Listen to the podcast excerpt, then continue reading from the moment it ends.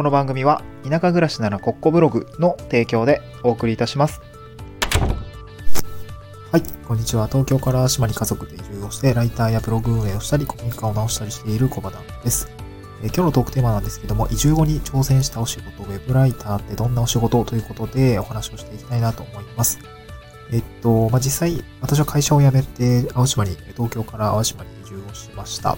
えっと、今日はですね、そのウェブライター、まあ、その移住後の働き方として挑戦をしているこのウェブライターというお仕事について、えやってみた状況というか、挑戦したきっかけとか、あと3ヶ月くらい経ったんですけど、まあ、どれくらいたあのまあ、稼げるようになったのかみたいなところをですね、ちょっとシェアしたいなと思います。えっと、これから、あの、実際に移住を検討されている、まあ、家族の都合とか、まあ、自分の都合とかもあると思うんですけど、まあ、会社を辞めないといけないとか、あと、まあ、地方の会社に、あ、わかんない。状況によるんですけど、えっと、収入の部分ですね。収入の柱っていうのをもう少し増やしたいみたいなところとか、あまあそういうことをあの考える。まあ移住をするときに仕事とか収入ってすごく大事になってくるので、まあこの部分少し課題感を持っている方については参考になる話かなと思います。えっと、今日3つお話しする内容があって、まあウェブライターってなんだっけっていうところの話と、2つ目がウェブライターに挑戦したきっかけですね。で、3つ目がウェブライターに挑戦して3ヶ月の流れということで、まあ3つお話をしたいなと思います。えー一つ目が、えーウェブライターとはということで、まあこれは、まあ私がなんか言っあのまあ駆け出しというか、まあ3ヶ月ぐらいしか経ってないんで、まあなんか実感値としての言葉になるんですけども、まあ一言で言うと、まあウェブ記事を書いて納品して、えー報酬をいただくっていうお仕事なのかなっていう実感ですね。まあちょっと多分他にもいろいろあるとは思うんですけど、まあ個人的な感覚としては今はそういう状況ですね。で、UCAN、あの、資格取得なら UCAN みたいなところの、まあ、大手の UCAN さんのですね、説明から引用すると、まあ、もう少し解像度がよく見えて、なんか幅広い印象があるなっていうのが、まあ、あの、受けたので、ちょっと今日これ引用するんですけど、ウェブライターとは、ウェブサイトに掲載するコラム記事や通販サイトの商品の説明文、えっ、と、ウェブ広告などの文章作成を行う、今注目のお仕事です。注目みたいですね。で知識やテクニックを学べば未経験でも始めることが可能。インターネット上のサービスが多様する中、仕事仕事の募集も多いニーズ内の職種ですということで、まあ、職種のご説明がありました。まあ、えっと、クラウドワークスとかアナウンサーズとか、あの、クラウドソーシングでも、まあ、この記事執筆のお仕事でやっぱ結構募集も多かったりするので、まあ、まあ、見つかりやすいお仕事の一つなのかなっていう実際始めてみた感想ですね。はい。で、二つ目ですね、ウェブライターに挑戦したきっかけなんですけれども、まあ私、あの、前段で話したんですけれども、脱サラしました。2021年の4月に脱サラをして、あ、3月か。3月末で会社を辞めて、4月に東京から島に移住をしました。で、まあ個人事業主になったので、まあ自分でゼロから仕事を作る必要があったんですね。で、現在は、ま、地域おこし協力隊という形で自治体業務をね、え個別に受託をして報酬をいただいてるんですけれども、まあ、こちら任期、まあ、契約期間みたいなものなんですけど、3年しかないので、まあ、やがて途絶える収入で、今、えー、その、なんだろう、自分の収入の大半が賄われているっていう感じなんですよね。うん。で、やっぱ移住した後、まあ、何をしようかなと思った時に、まあ、個人的には個人事業主としてやっていきたいなという思いがあったので、なんかどこでも PC さえあればできる仕事っていうところですかね。このウェブライターっていうものには興味が、あまあ、出てきて、まあ、実際にお仕事に挑戦したっていう次第なんですよね。うん。で、まあ、この、まあ、移住ですよね。自分の、まあ、結構困ったこととかがあったので、この移住に関するブログを書いていたっていうこともあって、なんか文章を書くこと自体はですね、そこまで嫌いじゃなかったし、まあ、ずっとブログって、なんかこう、馴染み深いというか、まあ、副業にしたいけど、まあ、全然、えー できてないっていうところで、まあ、収入を得る手段として、えー、まあブログじゃなくてこうウェブライターという形で、なんかこう文章を書いてみようかなと思ったので、まあそれは挑戦したきっかけになりました。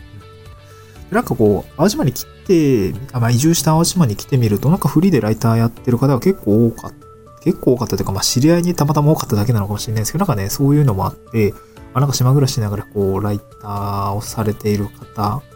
を見て、なんか、あ、いいなぁ、みたいな少し憧れもありました。なのでやってみたという感じですかね。で、実際にやってみてどうなったかっていうと、まあ、ウェブライターに挑戦して3ヶ月の流れなんですけど、まあ、これ、あの、今日スタンド F の概要欄にですね、ノートのリンク記事、台本記事を書いているので、まあ、そちらにね、結構、お箇条書きで時系列書いてますので、そちらを見るともっとわかりやすいかなと思うんですけど、えっ、と、2021年の4月に脱サラをして移住しました。うん、で、2021年の11月ぐらいにですね、まあ、だ半年間ぐらい経ってるんですけど、まあ、その間はね、その、まあ、場所になれるというか、えー、その、協力隊の仕事になれるというか、まあ、そういったところも、えー、結構いっぱいいっぱいだったりとかもあったんで、まあ、その後ね、えー、ちょっと落ち着いてから、なんだろうな、新しい仕事の、まあ、その、収入の柱っていうのを作っていこうってことで、まあ、クラウドワークスに登録をしました。確か11月ぐらいだったと思います。うん、で、あと、えー、その後ですね、まあ、実際になんかこう、プロフィールとか整えたりとか、まあ、そもそもこう、どういう案件があるのかとか、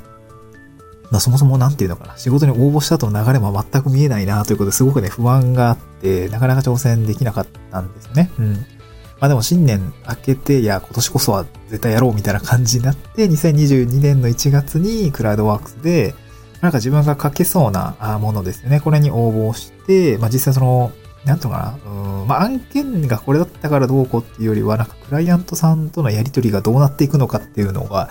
なるべくこう、ハードル低そうなやつに、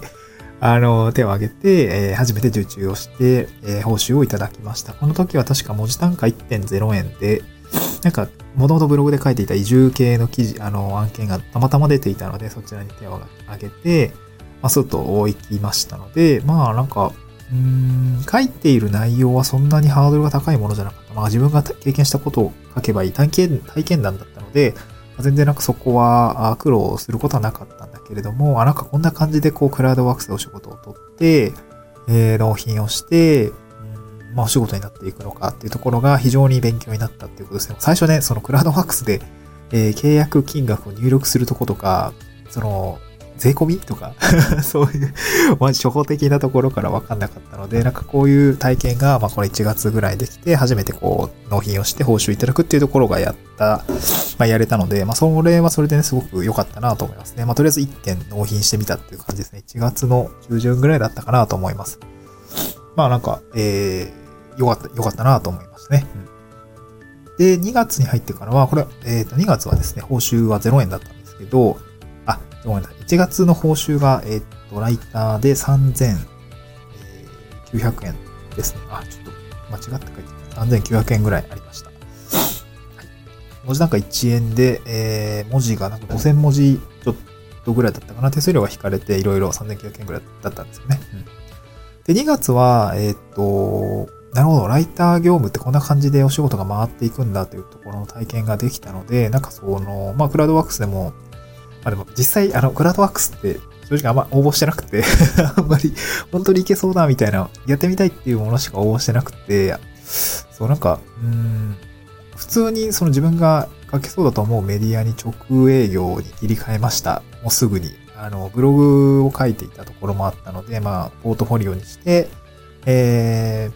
ー、飛び込んだっていうところが多いですかね。結果的には、まあなんか縁、縁もあって、今直契約のお仕事が2件ぐらいその2月中に取れたんですよね。うん。で、クライアントさんと契約を結んで、契約というかまあお仕事をやりましょうみたいな感じで、え2月はこう種まきと営業の期間でございます。まあ実際に執筆したかというと、ぜあの全然してなかったので、なんか2月ね、よくわかんないんだけど、何やってたかわかんないんだけど、すげえあっという間に過ぎて、えー、ライティング業務をしてな、せずに終わってました。0円でした。で3月は、えっと、その種まきしていたものが、まあ、実を結んで、直契約案件で6件納品があって、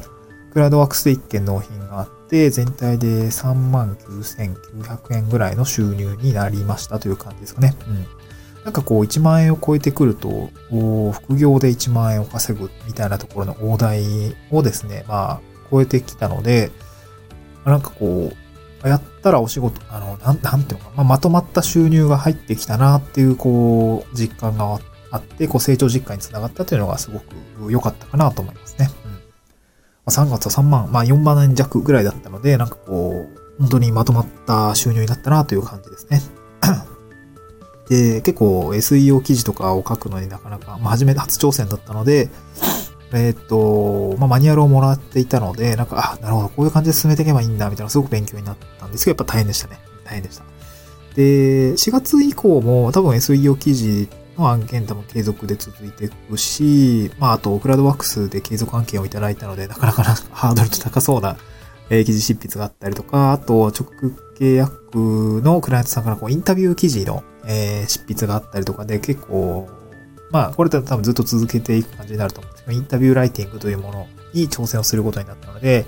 まあ、なかなかね、この新年度になって新社会人の皆さんがこう新しい経験とか新しい環境、まあ、会社で、えー、なんかこう、なんだろうな、こう、感じる緊張感みたいなのをですね、なんか私もなんか同じように感じているなという次第で、そう、もうなんか新入社員になった気分ですね。結構背筋が伸びますね。まあ、そんな感じでございます。えっ、ー、と、移住に伴ってね、会社を辞めざるを得ないとか、まあ、そういう状況にいる人も多いと思うし、まあ、地方に移住した後、やっぱ収入がなかなか、あ厳しいなとか、もうちょっと副業しないとまずいなっていう方については、このウェブライターというお仕事が一つの収入の柱になっていく、まあ、そういったものにしていくっていうのも、まあ、割と現実的なのかなというふうに感じてきたので、まあ、私がウェブライターに挑戦して3ヶ月の、なんていうかね、経験談みたいなのをお話をさせていただきました。はい。まあ、今日はね、えー、っと、なんだ、その 普段は淡路島で仕事してるんですけど、今は東京に来ていて、えー、っと、まあ、妻と子供たちがね、遊びに行ってるんですけど、ちょっとね、私も仕事をちょっとやらないといけないなというところで、えー、今日はね、えー、まあ、滞在先にちょっと残って仕事をしている次第でございました。まあ、以上経験で、経験談でございましたということでございます。はい、えー、はい、スタンドエフのノートの概要欄にですね、スタンド F の概要欄にノートの台本記事貼り付けてますので、まあ、そちらもね、見ていただけると、さっと目が、まあ、別に音声聞かなくても、これ音声聞いてるか あのー、さっとね、えー、読めますので、まあ、そちらもぜひ見てみてください。また次回の収録でお会いしましょう。バイバイ。